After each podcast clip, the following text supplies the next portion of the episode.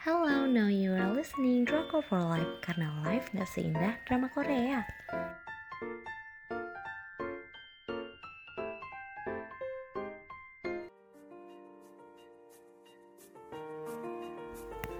Review drama Korea City Hunter. Ceritanya tentang Lee Min Ho yang main tembak-tembakan.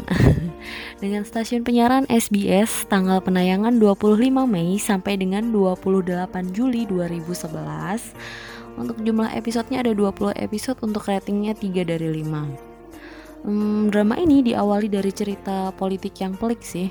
City Hunter berhasil mengobok-ngobok hati aku pakai bumbu romance uh, dan actionnya. Sebenarnya drama ini diadaptasi dari manga Jepang dengan judul yang sama.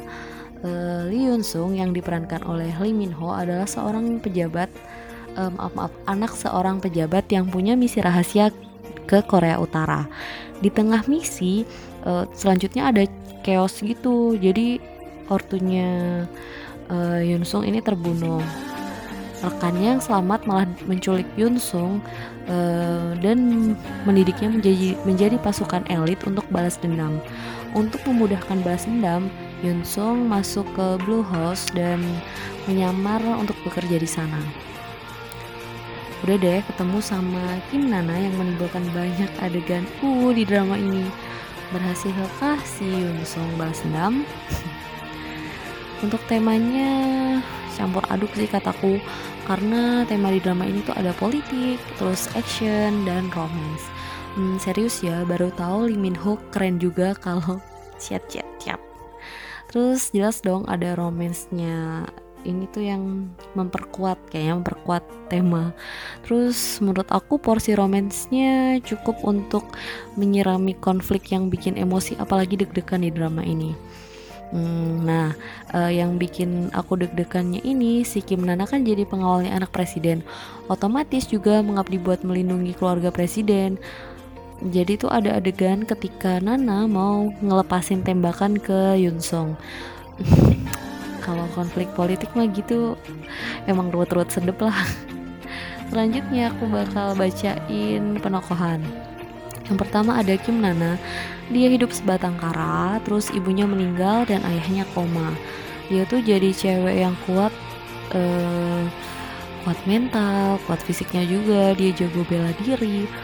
Yang akhirnya bikin dia jadi staf keamanan presiden yang secara khusus jagain anak presiden.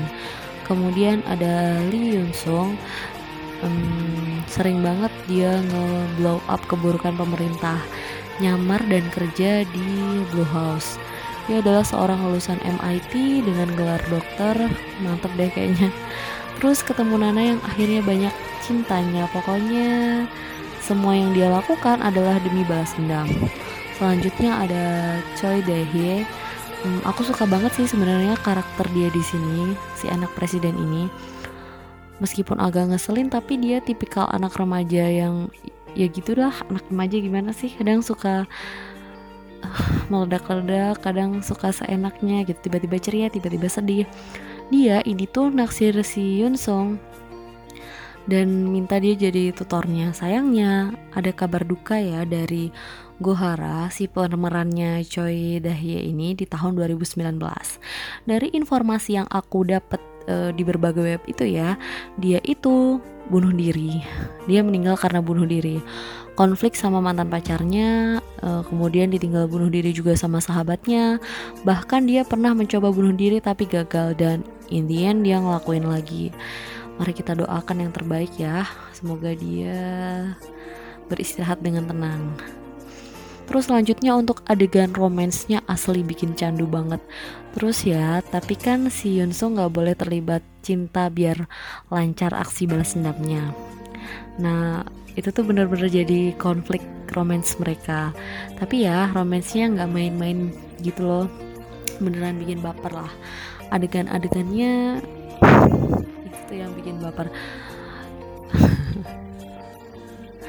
Mungkin romansnya itu sengaja dibuat untuk mengimbangi konflik politik dan balas dendam. Soalnya kan kalau balas dendam dulu kita mumet ya Hyung.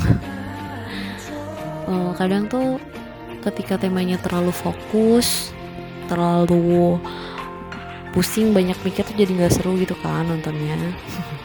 Jadi itu tadi review drama Korea City Hunter dari Drakor for Life. Buat kalian yang pengen dapat daily update kalian bisa cek di Instagram kita at drakor for life underscore. Jangan lupa live nya pakai Y. Terima kasih